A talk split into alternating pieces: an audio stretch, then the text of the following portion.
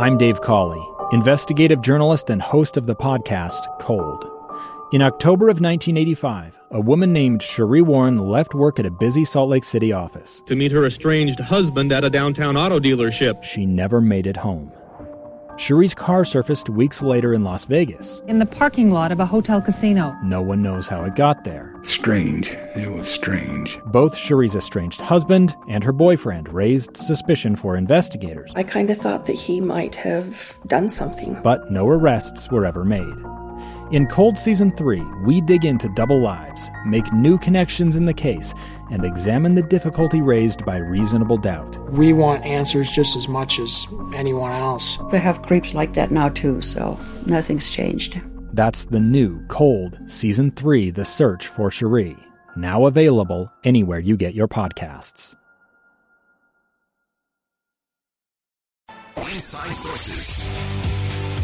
Welcome back to Inside Sources here on KSL News Radio. Great to be with you today. I am Boyd Matheson, and we often talk about what's happening in terms of the money, the dollars and cents coming out of Washington, D.C. And uh, great piece uh, on the dispatch. Uh, Brian Riedl, who's a senior fellow, fellow at the Manhattan Institute, focusing on uh, budget, tax, and economic policy uh, and some great uh, upbringing. I'm going to call it upbringing, Brian. Uh, six years as a chief economist to Senator Rob Portman, which is like a 20 year, you know, super mega PhD program uh, with Senator Portman and his focus on budget, tax, and economic policy. Uh, Brian, thanks for joining us today. Thanks so much, Boyd. And, and you're right. Uh, I was the budget advisor to someone who had run President Bush's budget office. So you can't fake it with a boss like that. Especially with, with Senator Portman, who is, is right. one of the finest people on the planet, and uh, so good good training there. You you wrote a really compelling piece, an important piece, uh, talking about real entitlement reform. Uh, what that actually means. A lot of times we throw all these, you know, trillion here and a trillion there, uh, but you're talking about something that uh, is really one of the big issues that nobody really likes to talk about. Correct, but you know the it, it, I, I'm going to apologize for throwing out numbers, but it's it's really bad, and we're just at the tip of the iceberg right now. Uh, the reason we have trillion dollar deficits going forward, even after the economy recovers, is because of specifically Social Security and Medicare shortfalls. And as a result, the, these two programs, Social Security and Medicare, face a $100 trillion cash shortfall over the next 30 years. Let me repeat that $100 trillion cash shortfall. The rest of the budget is basically balanced for the next 30 years. It's all Social Security and Medicare shortfalls because you have 74 million retiring baby boomers entering a system that for most seniors pays out a lot more than you ever paid into the system. And so we have to deal with these costs or the tax hikes will be something you don't want to know about. Yeah, and actually, we're going to talk about them because you you said out loud what I try to yell every day, and that is with these shortfalls. Even if you confiscated all the money, a hundred percent tax on the rich, or eliminated the defense budget, you're still not even close to that. And we're not even dealing with interest and debt and all those other things. That's just dealing uh, with these programs. Uh, and so let's start. Oh, go ahead. Yeah.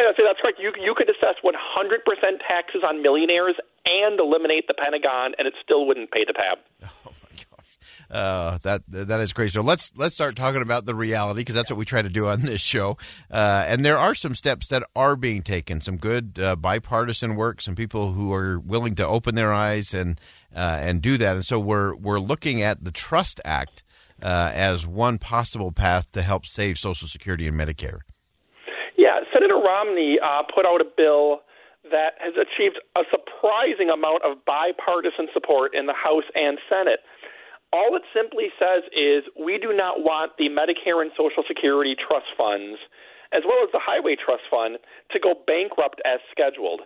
Uh, right now, Social Security is scheduled to go bankrupt in 2032, and Medicare Part A is scheduled to go bankrupt in 2026 at which point you would see drastic across the board cuts for seniors. What, what Senator Romney's bill says is let's create a separate bipartisan House Senate Republican Democrat commission to draft legislation preventing these, these systems from going bankrupt. It doesn't say what they can come up with. They could raise taxes, they could cut benefits, they could run the printing press. It simply says let's create these bipartisan commissions, require that anything they come up with has to be bipartisan, and then ensure that anything they come up with is guaranteed an up or down vote in the House and Senate. Seems like common sense. yeah, and we like that around here uh, because. Because we, we we think if they actually have to put this on the floor of the House and the Senate, and they have to debate it in front of the American people, not behind closed doors, and then they have to take an up or down vote, uh, things might change just a little bit. Yeah, I mean, right now they just don't want to talk about Social Security and Medicare. You know, some people say, "Well, a commission. We don't need another commission. We need we need just just write a bill and pass it."